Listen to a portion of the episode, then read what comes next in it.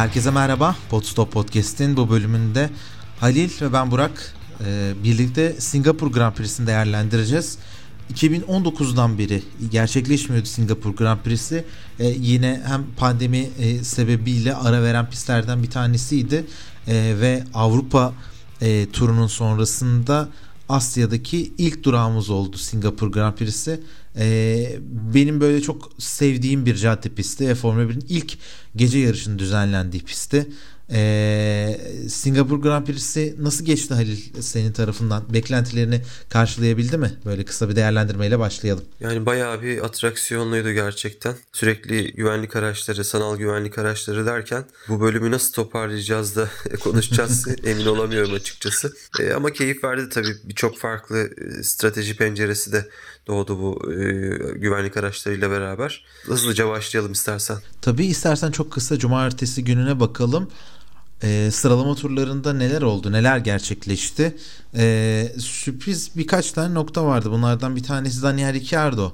E, önümüzdeki sezon McLaren'de yarışmayacak olan Ricciardo e, Q1'de elendi. Takım arkadaşının çok gerisinde kaldı. E, oldukça şaşırtıcı bir durumdu. E, bir diğer enteresan noktada George Russell Mercedes'te Q2'de elendi. E, o da kendini çok uzun bir süre sonra e, ilk onda bulamayan isimlerden bir tanesiydi. E, burada yarış öncesi hafta sonu öncesinde yapılan analizlerde de e, Ferrari'nin kağıt üstünde birazcık da avantajlı olduğu söylenebilirdi. E, fakat sıralama turlarına baktığımız zaman her şey o kadar da kolay gitti gibi olmadı. Fakat yine de Ferrari pilotu Charles Leclerc 1.49.412 ile pole pozisyonunu elde etti. İkinci sırada Perez sadece 0.7 0, 22 saniyelik bir farklı geride kaldı. Hemen arkasında da Lewis Hamilton 3. sırayı aldı. Max Verstappen son turunu atarken e, yakıtının e, turunu bitirmeye yetmeyeceği ihtimaline karşı pite çağrıldı ve inanılmaz e, BP'li ve çok e, yüksek tondan bir e, mesajla birlikte e, garaja girdi ve son turunu tamamlayamadı. Ki e, yani oldukça da iyi geliyordu. Mor sektörlerle birlikte de geldiği bir turu vardı. E, zaten bu hafta sonunu ele alırken Max Verstappen'i ayrıca değerlendiririz.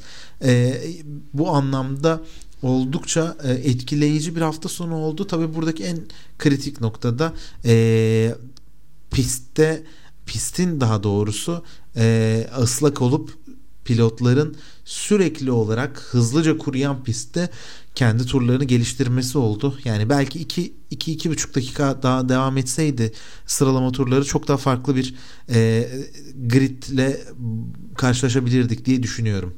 Bunun haricinde senin cumartesi günden aklında kalan e, bir detay var mıydı? Söylediğin gibi neredeyse bütün seanslar zaten bir şekilde ıslak zemin lastikleriyle e, geçildi. Kimisinde yoğun yağış vardı, kimisinde kuruyan bir e, pist şartları olsa da daima geçiş lastikleri ve e, yağmur lastikleri kullanılmak durumunda kaldı. Bu da aslında seansların e, verimliliğini biraz azalttı diyebiliriz. E, takımlar tam olarak neye göre ayar yapacakları konusunda e, emin değillerdi bence. E, bunun yanı sıra da zaten Red Bull'da e, söylediğin gibi e, belki bir taktiksel hata ya da nasıl diyeyim e, çok beklediğimiz bir hata olmasa da Red Bull'da zaman zaman bu şekilde e, pilotlarını geri düşürebiliyor. Çünkü söylediğin gibi iki mor sektörle geliyordu. O da e, pole pozisyonu için çok iddialı isimlerden bir tanesiydi. Ama e, öte yandan Perez'in e, Lökler'e çok yakın olması da e, güzel bir şeydi belki Red Bull için.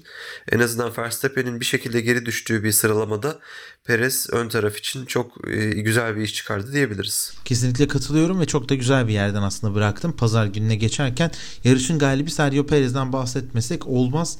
Startta e, bence çok zaten bencerisi haricinde olan bir konu ama gayet iyi bir start aldı. Ee, benim hep aklıma şu geldi yani e, belki izlemeyen dinleyicilerimiz de vardır buradan bizimle birlikte yarış hakkında e, e, fikirlerini oluşturmak isteyen daha henüz ilk viraja gelmeden start esnasında Sergio Perez e, Leclerc geride bıraktı ve ilk viraja önde girdi. Daha sonrasında bir daha zaten hiç geriye düşmeden tüm yarışı e, lider bir şekilde devam ettirdi ve tamamladı. E, burada şöyle bir kritik nokta olabilir diye düşünüyorum. Özellikle Singapur'da e, avantajlı çizginin dış çizgi olduğundan o kadar da emin değilim. Çünkü e, bir şekilde iç çizgiye içeride girerseniz sanki e, sonraki viraj tekrardan sağa doğru kaymış olsa dahi e, ilk virajı içeriden giren pilotun birazcık daha avantajlı e, olarak e, devam edeceğini e, hissettiğim hatta belki e, dış taraftan gelen pilotun bile e, hareket kabiliyetini kısıtlayarak belki de öne geçmek e, ihtimali bulunan bir e, çizgisi olduğunu düşünüyorum. E, tabii bu hiçbir şekilde Perez'in iyi startının e, gölgeleyecek bir durum değil. E, fakat yine de e, bu güzel başlangıcını iyi bir sonuçla taçlandırdı Sergio Perez.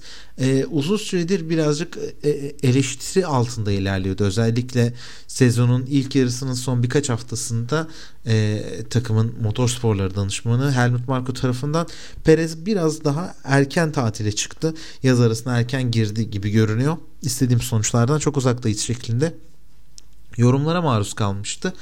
Ee, takım arkadaşı Max Verstappen'in bu kadar geriden başladığı bir yarışta özellikle Ferrari pilotlarıyla arasında e, kalarak stratejik olarak da dezavantajlı bir noktada olmasına rağmen e, Singapur gibi geçişe imkanı çok kısıtlı olan bir e, pistte kendini daha henüz 5 kırmızı ışık söner sönmez en ön sıraya attı ve bunu korumasını da e, çok iyi bildi. E, ve bu sezon çok önemli bazı e, istatistikler ve detaylara da imza atmış oldu. E, bu sezon Monaco'dan sonra Singapur'da da kazanarak e, iki adet cadde pistindeki yarışı e, kazanmış oldu. E, geçtiğimiz yılda hatırlarsan Bakü'de kazanmıştı bir diğer cadde pisti. E, dolayısıyla Perez için e, düşük hızlı e, bol virajlı cadde pistlerinde geçişe imkan vermeyen cadde pistlerinde e, kendine yönelik bir fark yaratıyor e, diyebiliriz diye düşünüyorum. E, bunun haricinde e, Red Bull için de önemli bir e, e, durum gerçekleşti. E, 2012'de Sebastian Vettel'in elde ettiği galibiyetten sonra ilk kez yarış kazanmış oldu Singapur'da. E, bu da onlar için oldukça e, önemli bir detaydı. E, bir diğer nokta da burada 7. kez yarışan Sergio Perez ikinci kez podyuma yükseldi. Ee, onun için de Singapur bundan sonra çok daha iyi bir şekilde hatırlanacak pistlerden bir tanesi ol- olacak. Ee, takım arkadaşım Max Verstappen de ise e, Singapur'da e, çok istediği gibi gitmeyen bir yarış oldu. E, zaten cumartesi günü geride başlaması böyle geçişin zorlu olduğu bir yerde onu çok zorladı diye düşünüyorum. Ki buna rağmen yarışın başlangıcında hızlıca önündeki pilotları teker teker geçmeye çalıştı. Ama e, bu tüm pilotları geçme isteği ve tekrardan yarış galibiyetiyle e, serisine devam ettirme arzusu bence çok ağır bastı e, ve sen de hatırlarsan yarışın sonlarına doğru tekrardan tırmanma çabasındayken Lando Norris'i e, çok sıkı bir şekilde zorlamıştı ama birazcık fazla zorlayarak e, lastiklerini de ciddi bir şekilde yakıp pist dışına taştı. Ondan sonra da zaten daha fazla e, yukarı tırmanma e, şansı kalmadı. E, belki az önce konuştuğumuz gibi sıralama turlarında son turunu devam ettirebilseydi pole pozisyondan da başlayabilirdi. Çünkü çok çok e, iyi e, durumda gelmişti son viraja kadar neredeyse. E, fakat geriden başladığı bir e, yarışta elinden gelen en iyisini yapmış oldu diyebiliriz. E, bu anlamda senin Red Bull ile ilgili görüşlerini de duyalım isterim. E, Perez tarafına söylediğin gibi katılıyorum zaten söylenecek her şeyi söyledin. Verstappen'le ilgili de e, son yarışlarda geriden tırmandığı mücadeleleri izliyoruz ama bu pist ona çok fazla müsaade eden bir pist değil sen de söyledin. Üstelik yarışın başında da 8. sıradan 12. sıralara kadar geriledi. Startta biraz daha şanssızdı. E, orada biraz acele etmeye çalıştı. Sonrasında yarış içerisinde farklı yerlerde yine e, yani acelecilikle beraber biraz da fırsatları hızlıca değerlendirmeye çalışmak diyelim. Çünkü çok fazla fırsat ele geçmiyor. Zaten e, yağıştan dolayı DRS de kapalı. Çok e, geçiş şansınızın az olduğu bir yarış içerisindesiniz. Verstappen bunların her birini değerlendirmeye çalışırken e, bir takım blokajlarla, hatalarla aslında e, geri düşmüş oldu zaman zaman. E, biraz da sanırım kaybedeceğim bir şey yok gözüyle de aslında gitti. Çünkü 10. 10. sıranın ardındayken e, zaten puan alamıyorsunuz. 10. da e, 11. de olsanız 20. de olsanız e, aynı puanla 0 puanla yarıştan ayrılacaktı yapabileceklerini belki de yarışa e, entegre etmeye çalıştı diyelim. E, yarışın ilk e, aksiyonlarından bir tanesi de 7. turda e, Guan Yu Zhou ve e, Latifi arasındaydı yanlış hatırlamıyorsam.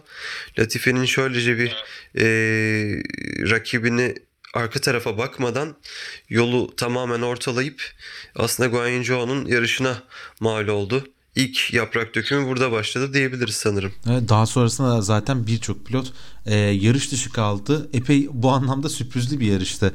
E, Joe Latifi temasından sonra Fernando Alonso e, motor probleminden dolayı e, e, kendini dışarıda vurdu. E, daha sonrasında takım arkadaşı o konuda benzer bir sorundan dolayı e, dışarıda kaldı. Alexander Albon e, zaten birkaç kez pist dışını ziyaret etmişti. E, artık sonrasında daha fazla devam etmeye gerek yok deyip 25. turda o da e, yarışı tamamlayamadı.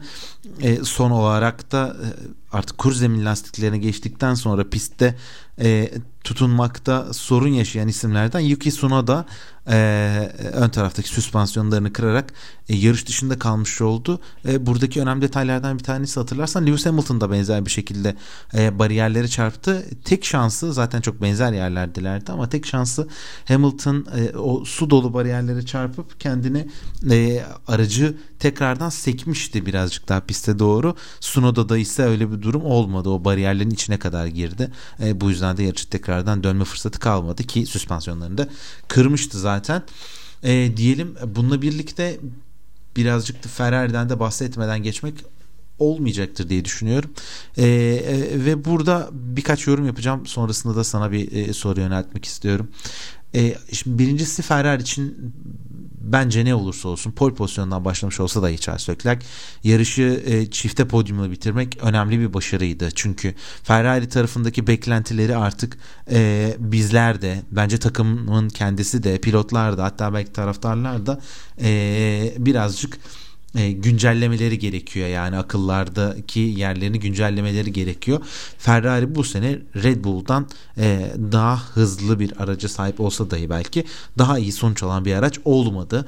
E, buna rağmen Verstappen'in geride kaldığı, Mercedes'lerin dahil olamadığı ki Lewis Hamilton 3. sırada başlamıştı yarışa. E, bir yarışta çifte podyum kazanmak ve böyle zorlu koşullarda e, bence önemli bir başarıydı. Yani 6 yarıştır e, yarış kazanamamış olsa da e, yanlış hatırlamıyorsam Miami'den sonra e, öyle okumuştum.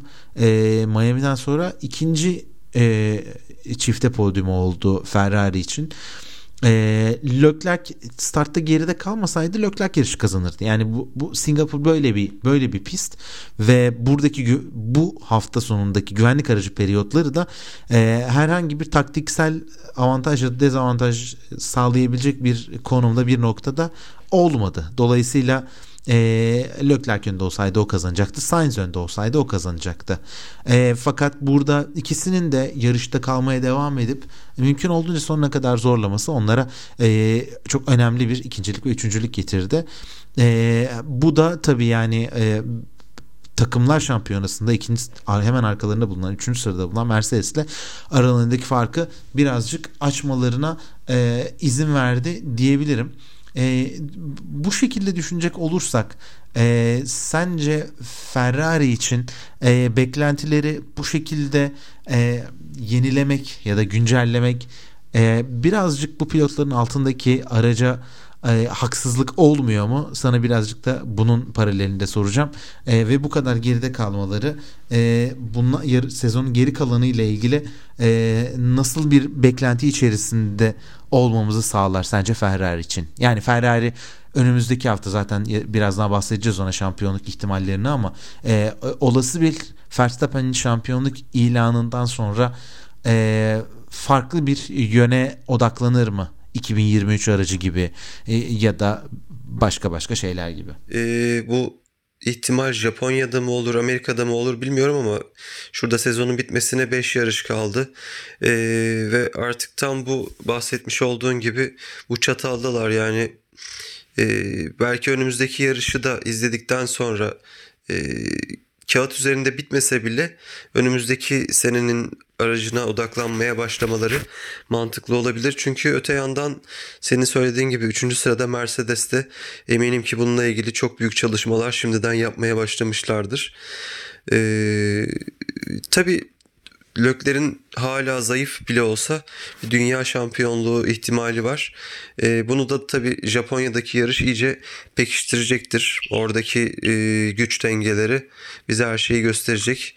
E, nitekim Amerika ve Brezilya baktığın zaman e, Red Bull'un aracına daha uyan pistler olduğu için e, kalan 4 yarışta da bir şekilde üstünlük sağlayacaklarını bekleyebiliriz. Benim yarışta dikkatimi çeken noktalardan bir tanesi şu oldu Ferrari pilotlarında.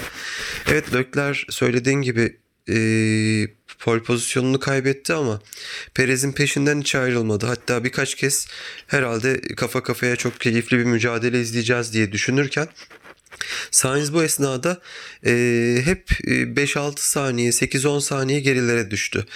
E, güvenlik aracı girdi, tekrar sıfır, fark sıfırlandı. Sainz tekrar 7-8 saniyelere 9-10 saniyelere kadar düştü.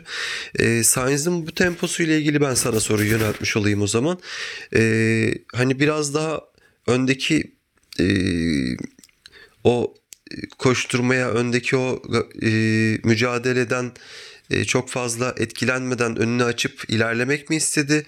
Yoksa bir şekilde genelde konuştuğumuz bu tarz yarışlarda öndeki o e, tempoya ayak uyduramıyor mu? Ben bu konuyla ilgili senin görüşlerini merak ediyorum açıkçası.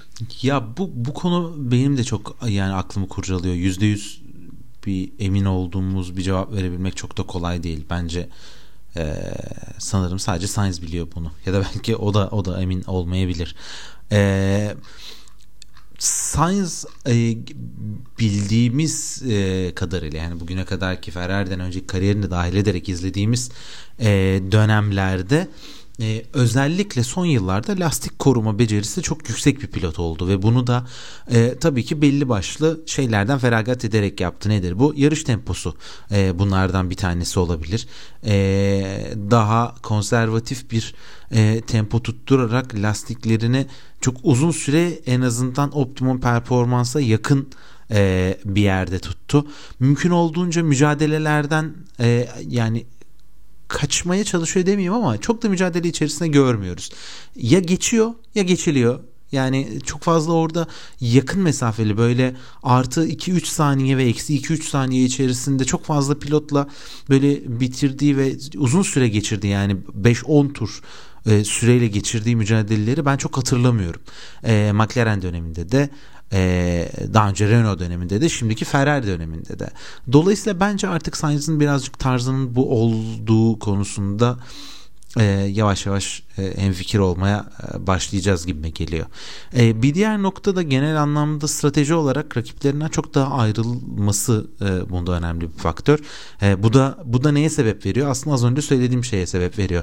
Özellikle lastik stratejisinde e, gridin geri kalanından ve takım arkadaşından daha farklı şeyler uyguladığı için e, genel olarak e, ya çok taze lastikle e, erkenden tüm pilotları önündeki 3-5 kişiyi hızlıca geçen isim oluyor. Ya da çok uzun süre lastiklerini kullandığı için lastik performansı düşmeye yakın arkadan gelen hızlı isimlere e, e, doğru düzgün savunma yapamadan geçilmiş bir halde onu görüyoruz. E, belki bu benim de hani hatam olabilir ama ben hep bu şekilde hatırladığım için Sainz'ı e, genelde bununla değerlendiriyorum ve burada da benzer bir durum olduğunu düşünüyorum. E, senin de söylediğin gibi zaman zaman Perez ve Lökler birbirine çok yaklaştılar ve burası e, duvarların çok yakın olduğu bir cadde pisti ve sürekli 90 derecelik ve farklı farklı virajlar var. E, yerde belli başlı e, ıslak noktalar var. Yani dolayısıyla iki pilotun pist üstünde mücadele yaparken en ufak bir hatasında sadece kendini değil mücadele ettiği rakibin de yarış dışı bırakabileceği bir senaryo var. Dolayısıyla bence tüm bu durumlardan dolayı Sainz e, biraz akıllıca davranıp çünkü çok yakından takip etse de geçiş imkanı bulabileceği bir yer olduğundan şüpheliyim. E, mümkün olduğunca ön tarafı takip edip ve biraz onları ara açıp e, onların yaşayabileceği potansiyel bir e, sorunda ya da bir momentum kaybında ya da farklı bir durumda avlamaya hazır bir şekilde beklediğini düşünüyorum. E, ki yani yarışta da hani dördüncü sıradan başlayan bir pilot için e, çok da fena sayılmayacak bir strateji e, diyebiliriz. E, e, başlangıçta da Leclerc'in önde olduğu bir senaryoya hazırlandığı dikkate alınırsa e, diye düşünüyorum. Ee, belki bu bunların tamamı bizim aklımızda uydurduğumuz bazı gerekçeleri olabilir ama kağıt üstüne baktığımız zaman hem de yarışı incelediğimiz zaman e, e çok da makul olabilecek senaryolar gibime geliyor. E, tam cevaplayabildim mi böyle bilmiyorum ama kendimi şey yaptım. Binotto'nun yerine koyup e, e sesli düşünmeye çalıştım. Güzel bir bakış açısı oldu bence. E, istersen bununla beraber biraz daha e, ikinci lige doğru göz atmaya başlayalım. Alpinler aslında hafta sonu için hızlı görünüyorlardı ama e, şanssız şekilde e, motor problemleriyle, farklı problemlerle yarışa veda ettiler. Onların ortada olmadığı bu yarışta Hamilton'ın hatasıyla, Verstappen'in problemleriyle, hatalarıyla, geriye düşmesiyle e, McLaren'ler e, tabii bu fırsatı kaçırmayıp e, 4. ve 5. sırada bitirdiler yarışı. Onlarla beraber e, yine son dönemlerdeki hangi turdaydı hatırlamıyorum ama e, güvenlik aracından e, çok optimum bir şekilde yararlanan e, Vettel ve Stroll de yine e, 6. ve 8. sırada tamamladı yarışı. Onların da yine e, 4. 5. tarafındaki yarışlarla ilgili e, mücadeleyle ilgili değerli puanları aldıklarını düşünüyorum ben. Kesinlikle katılıyorum. Yani şöyle sondan başlayalım istersen Aston Martin e, sezonun en iyi sonuçlarından bir tanesini yakalamış olabilir. Çifte podyumla birlikte 6. ve 8. bu kadar yüksekte olduklarını hiç hatırlamıyorum. E, zaten bu tarz kaotik yar- yarışlar hep sürprizleri içinde barındırır ve bazı sürprizler doğurur. Aston Martin bundan senin de söylediğin gibi güvenlik aracının da desteğiyle birlikte e, çok çok iyi bir şekilde faydalandı. E, yani iyi faydalanmayı e, şöyle de değerlendirmemiz lazım. E, 7. sıraya yükseldi takımlar şampiyonasında 37 puanla Haas ve Alfa Tauri'yi geride bıraktı. E, bu yüzden ben önemli bir e, sonuç elde ettiklerini düşünüyorum. E, bunu bunun hari, bunun haricinde ise e, senin de söylediğin gibi Alpin bu hafta sonunun kaybedenler arasında yer alıyordu. E, yani aslında burada Singapur'da oldukça hızlı görünüyorlardı. E, fakat Alpine'in temel sorunlarından bir tanesi olan dayanıklılık yine e, ön plana çıktı ve yarışı e, bitiremediler. E, özellikle Fernando Alonso'nun e, bu kadar e, iyi bir sıralama turları geçirip 5. sıradan başladığı yarışta ki yine Alonso yağmurlu ve e, e, zor bir e, pistte e, kendi yeteneklerini göstererek bir fark yarattığını düşünüyorum. Ee, üst üste iki yarıştır Alpin puan alamadan kapatmış oldu. Ee, biz genelde Alpin'in sezon sonlarına doğru daha da hızlanıp sürpriz podyumlar ya da çifte puanlarla e, çok daha iyi noktalara geldiğini görmeye alışkındık. Bu, sez bu sezon bu birazcık daha farklı oldu. Daha önceki yıllara göre çok daha hızlı görünüyorlar. E, bunu belli başlı yerlerde e, kanıtlıyorlar fakat dayanıklılık sorunları onlara ciddi bir e, sorun yaşatıyor ve Fernando Alonso da zaten bununla ilgili olarak bu sezon e, yapmış olduğumuz hatalar ya da aracın dayanıklılık sorunlarından dolayı e, yani 60 puan kaybettim diyor. Bu bu çok önemli bir e, bir rakam e, böyle bir durumda hem kendisinin hem de e, takımın çok daha farklı bir yerlerde e, olmasını beklemek çok da sürpriz olmaz. E, ki yani Alonso'nun üstüne 60 puan koyduğumuz zaman e, Norris'i bile geride bıraktığı bir e, durumla karşı karşıya kalıyoruz. Ama son olarak senin de söylediğin son olsa da en önemlilerden bir tanesi McLaren'in inanılmaz sorun, sonucu. E, lider pilot Lando Norris e, bu sezon Red Bull, Ferrari ve Mercedes haricinde podyum gören tek e, pilot. E, ki burada da Sainz'la e, epey e, mücadele de etti. E, o yüzden e, bir sürpriz yaşansaydı ön tarafta en önemli adaylardan bir tanesiydi. E, bu yüzden e, sezonun en iyi sonuçlarından birini elde etmişti Lando Norris e, ve takıma çok çok önemli ve çok değerli e, puanlar kazandırdı burada dördüncü bitirerek ama daha da önemlisi bence takım arkadaşı Daniel Ricciardo e, neden daha önemli? E, Ricardo az önce bahsetmişti. Q1'de elenerek başlamıştı 17. sırada. E, bu kadar geride başladığı bir yarışı e, bu kadar iyi bir sonuçla bitirmesi çok önemliydi ki zaten yarış sonucundaki röportajlarda da her zaman olduğundan birazcık daha fazla yüzü gülüyordu. Daniel Ricciardo'nun Fransa'dan sonra ilk kez 6. sırada bu sezon yarış bitirdi. Özellikle önümüzdeki sezon için hala herhangi bir anlaşması olmayan bir pilot için bunun gibi etkileyici e, e, yarışlar e, geleceğe yönelik önemli ışıklar tutabilir. E, çok etkileyici bir e, startla birlikte açılış turlarında e, kendini her zaman mücadelenin içerisinde tuttu ve, kendisine yani ilk onda olmak gibi çok net bir e, ondan sonra e, hedef belirledi. Bu, bu, bu sebeple bence hem belirlemiş olduğu hedef hem yarış performansı dikkate alındığı zaman oldukça etkileyici bir sonuca imza attı. Fakat McLaren'le ilgili ufak bir parantezle şunu açmak lazım. Ee, yarış sonunda 36. turda e, iki pilot da pite girdi.